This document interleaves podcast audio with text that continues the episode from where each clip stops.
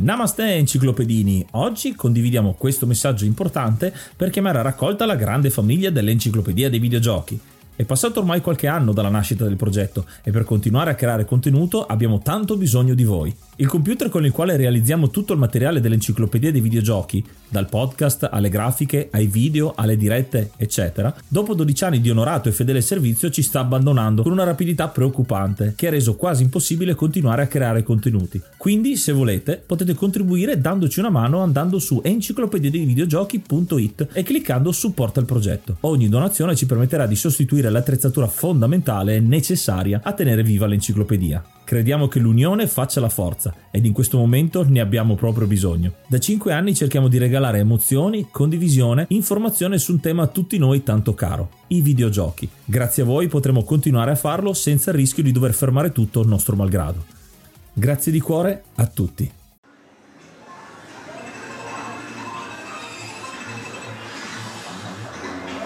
In un mondo dove il mercato videoludico su PC stava per esplodere grazie al doveroso passaggio al 3D, dove la diffusione delle schede acceleratrici e delle DirectX era l'ultima novità, dove non bastavano più le demo striminzite per poter apprezzare un gioco, un gruppo di olandesi irruppe sulla scena europea, creando scompiglio nella comunità di videogiocatori, superando ogni limite, nel bene o nel male. Questa è la storia di Twilight, la collana illegale, Premessa doverosa, questo editoriale non vuole in alcuna maniera esaltare, promuovere o giustificare i reati che questo gruppo ha commesso. Vogliamo semplicemente raccontarvi un pezzo della storia che ha influenzato l'andamento del mercato, soprattutto italiano, a partire dalla seconda metà degli anni 90. La pirateria è e rimane un reato. Siamo nel 1995 e due ragazzi che chiameremo BG e MS per questioni legali, appassionati di computer, frequentano la scena demo in queste riunioni tra compagni di banco ci si scambiano pareri sui videogiochi ultimo grido, ma soprattutto si fa compravendita dei più disparati dischi copiati. Al tempo c'erano diverse collane di CD piratati che giravano di mano in mano, ma che dopo due o tre uscite smettevano di produrre, complice la difficoltà degli utenti finali a patchare i software presenti, perché non c'era nessun menu nessuna guida o altro sistema user friendly, ma soprattutto grazie anche alla nomea ottenuta in breve tempo come supporti per la diffusione di virus. Stanchi di queste pratiche, i due olandesi si rimboccano le maniche e creano un CD dal titolo First Release Dutch Edition ficcando dentro più contenuto possibile. Il CD presenta un menu che gira su MS-DOS, il quale è un manifesto con obiettivi chiari, uscite mensili e facilità di utilizzo. Il menu è anche semplice, intuitivo e con pochi tasti si riesce ad avere un'anteprima del gioco già con il crack applicato. È la diffusione dei Warez, come vengono chiamati dagli smanettoni. Ogni uscita contiene 25 giochi completi, o quasi. Come fare infatti ad infilare più giochi possibile? Basta rippare il gioco togliendo i filmati, a volte l'audio, ma mantenendo il più possibile il gameplay. Il gran lavoro dei due ragazzi è poi costruire le patch, dei cerotti che tengono insieme il gioco facendolo funzionare nonostante le grandi lacune. Ne risente la storia, ma chi se ne se c'è la giocabilità, no? Almeno questo era un tipico pensiero degli anni 90. Per la modica cifra di 25 fiorini olandesi e mezzo, circa 12 euro e mezzo attuali, ti potevi aggiudicare uno di quei CD stampati in casa dalla Twilight Crew, nome che verrà assunto dal gruppo a partire dalla release numero 4. La diffusione avviene con il passaparola, quindi dal vivo, alle fermate degli autobus, a scuola, oppure in forma digitale tramite lo storico sistema di messaggistica IRC, l'Internet Relay Chat. Nel 1996 la tiratura ammonta a circa 1500 pezzi, che dopo la release 3 aumenta fino ad oltre 5000 copie. Twilight comincia ad essere conosciuto in tutta l'Olanda e anche la Germania, dove vengono fisicamente prodotti i dischi. Questo particolare viene identificato grazie a un codice, il numero IFPI 4C01 che era stampato su tutti i CD delle prime tre release, il quale riconduceva allo stabilimento tedesco di produzione. Dal numero successivo gli olandesi riescono ad ottenere dei CD vergine senza codice, in modo da non essere più rintracciabili. Il primo disco è un misto mare per tutti gli appassionati di videogiochi. Ci sono giochi di calcio come Actua Soccer e FIFA Soccer 96, FPS come Exen, strategici come Advanced Civilization e CivNet, che tra l'altro è uno dei primi giochi online ad alta diffusione,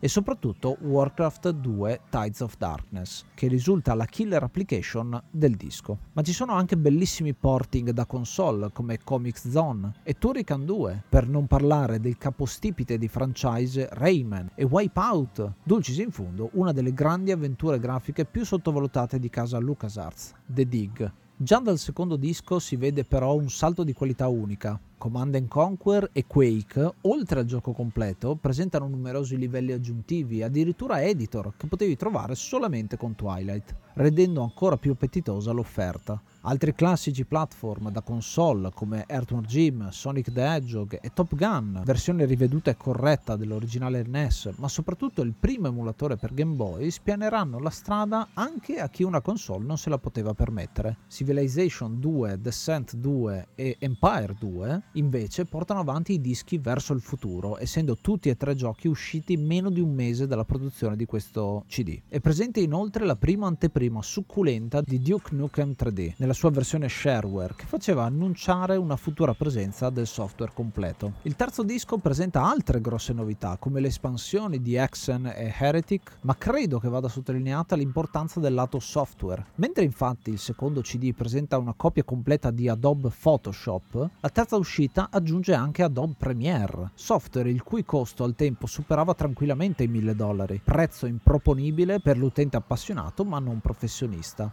Questa era proprio l'altra grande forza attrattiva di Twilight, non solo giochi completi, ma anche una pletora di applicativi per migliorare le proprie capacità e moltissimi curricula oggi devono ringraziare questa collana. All'arrivo dell'estate 1996 la crew riesce a rilasciare il fatidico quarto CD, superando l'obiettivo per poi prendere una vacanza qualche mese. Tutti i titoli ovviamente d'alto calibro, fighting game come Battle Arena Toshinden, il preannunciato Duke Nukem 3D in versione completa, giochi emulati come Earthworm Jim 2, Micro Machine 2 e forse la miglior versione di Sensible World of Soccer con l'edizione Euro 96, l'espansione Warcraft 2 Beyond the Dark Portal e ciliegina sulla torta Cubase 3.0, 3D Studio Max che darà da mangiare ad una generazione intera intera di disegnatori CAD. Tornati dalle ferie nel 96, incasellano ancora 4 dischi fino al numero 8, leggermente più sottotono rispetto a prima, ma comunque con titoli interessanti e sempre più vari come genere. L'immenso Daggerfall, il rivoluzionario Virtua Fighter, ma spiccano anche alcune avventure grafiche come Discord 2, Leisure Suite Larry 7 e infine, forse il titolo più famoso e grosso in termini di popolarità, Tomb Raider. Nel 1997 continua la pubblicazione assidua, nonostante le prime voci di possibili arresti in casa Twilight, che si rivelano però essere solo voci di corridoio messe in giro da osteggiatori e altri gruppi di hacker rivale. I numeri di quest'anno, dal 9 al 18, contengono sempre maggior qualità, soprattutto grazie all'ideazione dell'intramontabile menu 95, che abbandona l'utilizzo di DOS per passare al più moderno Windows. L'altra innovazione è il passaggio dal numero 15 all'edizione con due CD. È iniziato maggio, quindi aggiorniamo l'elenco e ringraziamo l'hard mod Cry King e i normal mod Rick Hunter, Groll, Don Kazim, Lobby Frontali, D-Chan, Blackworm, Stonebringer, Baby Beats, Belzebrew, Pago, Strangia, Numbersoft, Sballu 17, LDS, Brontolo 220, Dexter, The Pixel Chips, Ing Bastard, Vito M85, Noobswick, Appers, Vanax Abadium e Nikius 89. Se vuoi entrare anche tu nel gruppo dei mecenate vai su enciclopedia di videogiochi.it, clicca supporta il progetto e tramite la piattaforma Coffee potrai avere accesso ai nostri video backstage, allo store e anche al feed podcast senza pubblicità.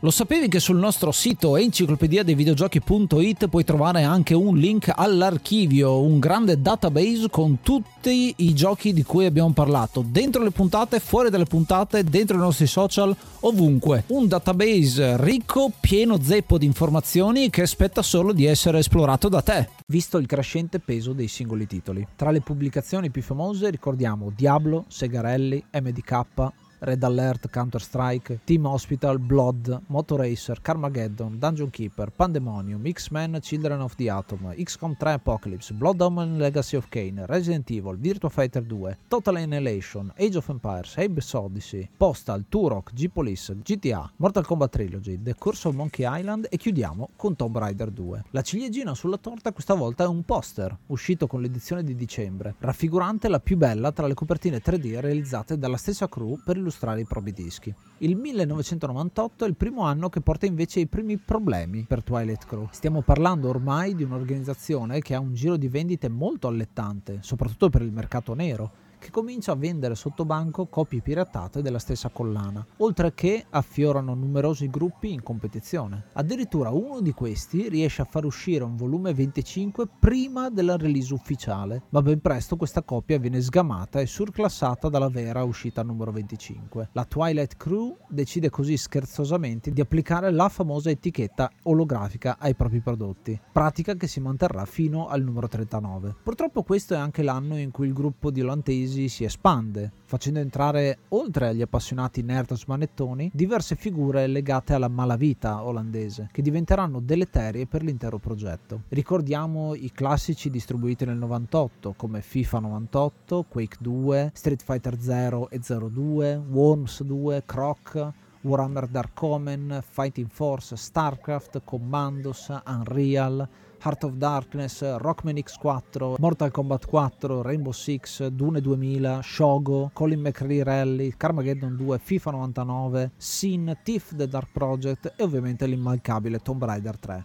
Il 1999 è l'anno dei guai seri, nonostante la pubblicazione di ben 12 numeri, dal 32 al 43, non ci sono particolari innovazioni, dovute soprattutto ai problemi illegali che cominciano ad arrivare. Infatti, un'inchiesta congiunta dei giornali NRC e Volkskrant intercettano circa 65.000 copie del valore di circa 350.000 euro e successivamente altre 32.000 copie delle uscite numero 39 e 40, nei pressi della città di Tilburg, a sud dei Paesi Paesi Bassi. Per fortuna per la crew, a finire nei guai è solamente un distributore locale e per ora il gruppo rimane saldo. Lo spavento però rischiato li farà stare molto cauti nelle future uscite. Menu sempre più spogli di informazioni per evitare di farsi copiare dagli altri, cosa che però è in controtendenza con i tempi, dove pian piano qualunque informatico, grazie anche al codice sorgente che hanno rilasciato ingenuamente i ragazzi della Twilight Crew, riesce a costruirsi una sua versione di collana Twilight. Dei giochi dell'anno ricordiamo comunque Dungeon Keeper 2, Command Conquer Tiberian Sun, Lego Racers, System Shock 2, Revolt, Driver, Age of Empires 2, Soul River, GTA 2, FIFA 2000, Revenant, Unreal Tournament, Brood War, Wars Armageddon, Resident Evil 2, Roller Coaster Tycoon e ovviamente l'immancabile Tomb Raider 4. La tecnologia si fa avanti e finalmente la grande notizia arriva ad aprile del 2000. Twilight comincerà ad uscire anche in versione DVD,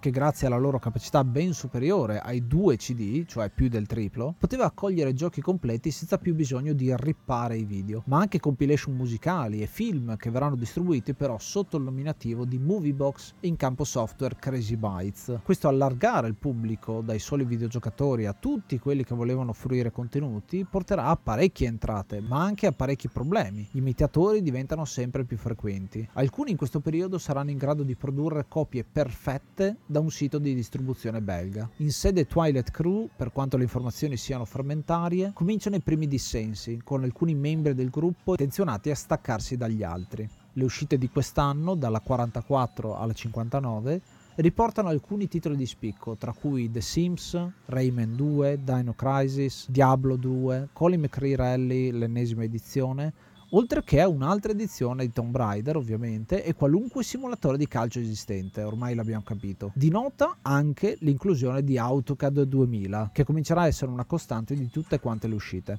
Gli anni più bui per Twilight sono il 2001 e il 2002. Si giunge progressivamente al crepuscolo per una serie di concause. Prima fra tutte Internet, che con la sua diffusione massiva e l'arrivo del file sharing P2P farà calare sempre di più la domanda per queste compilation fisiche. L'altra è la causa più grave, quella legale. Inizieranno alcuni processi a carico di alcuni membri della crew. Il primo si chiude nel 2003, a cui segue la condanna di BG per infrangimento della legge sul copyright e vendita illegale di copie pirata. Il giudice olandese documenta oltre 400.000 copie stampate e vendute. La pena comincerà nel 2007 insieme ad un risarcimento dovuto di un milione e mezzo di euro. Ci saranno altri processi minori per quanto riguarda studenti e collaboratori del gruppo, ma il fatto più triste è un altro processo, sempre del 2003, per sequestro e assalto fisico ad un membro del gruppo che si chiamava Flappy. Dopo che quest'ultimo infatti aveva espresso la volontà di andarsene per seguire la sua strada come pirata, è stato rinchiuso nella stessa sede e malmenato, il che è una cosa incredibile se ci pensate. La deriva violenta, fomentata anche dal sempre più crescente giro di soldi e malavita organizzata, ha fatto perdere completamente le redini del progetto, che di lì a poco sparirà. In questo triste biennio escono però i numeri certificati dal 56 al 79 9, tra cui possiamo citare nel 2001 Black and White, Wars War Party, Serious Sam, Desperados, Startopia,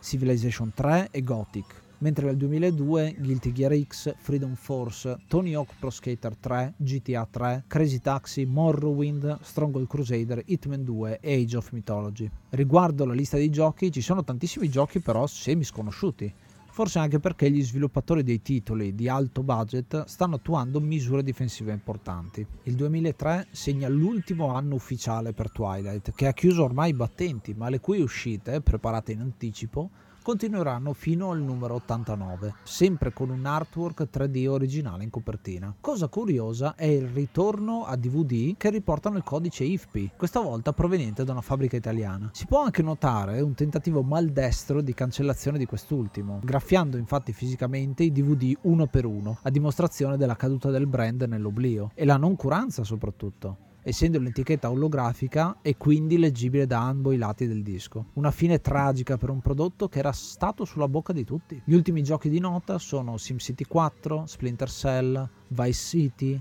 Max Payne 2, Silent Hill 3, di cui vengono anche caricate le ISO in forma completa, pronte per la masterizzazione, che ormai sono diffuse in tutte le case dei videogiocatori. Twilight negli anni successivi continuerà ad esistere solo come nome, sfruttato però da altri, e si trovano ancora oggi tracce di numeri fino addirittura all'uscita 127, ormai senza più alcun legame con la crew originale, smantellata e in carcere, come è giusto che sia. Sottolineando ancora la gravità del reato, secondo noi è importante analizzare quello che è stato l'impatto nel mondo videoludico di fine anni 90, soprattutto in Italia, dove la distribuzione era diffusa capillarmente. Perché esistevano i Twilight? La pirateria, che in realtà era presente anche più indietro nel tempo, sia su console con i vari bootleg, che in campo microcomputer con il programma Xcopy ad esempio su Amiga, nasceva per due motivi principali, il sempre maggior prezzo dei giochi e la difficoltà a reperirli e la profondità delle recensioni e delle demo. In un certo senso la risposta ad entrambe le criticità arriverà da internet e più precisamente dagli store online. Steam infatti debutta nel 2003, Xbox Live Arcade nel 2005, PlayStation Network nel 2006, tutti sistemi che risultano la naturale progressione per la distribuzione su larga scala di contenuti digitali. Grazie a loro l'offerta è aumentata in maniera spropositata, abbassando i prezzi medi e dando maggior spazio a tutto il mondo indie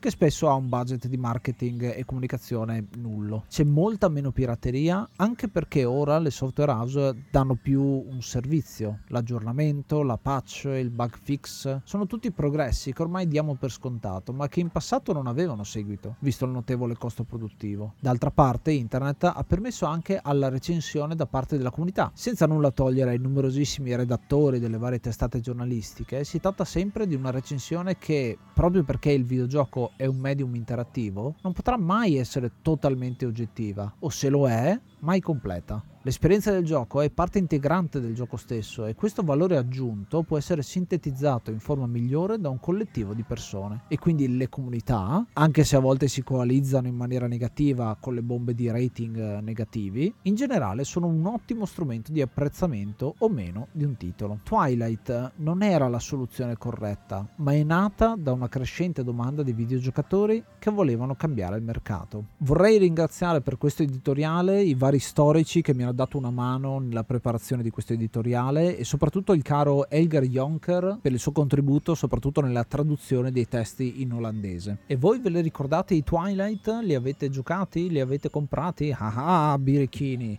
Venite a parlarne sul nostro gruppo Telegram t.me slash enciclopedia dei videogiochi.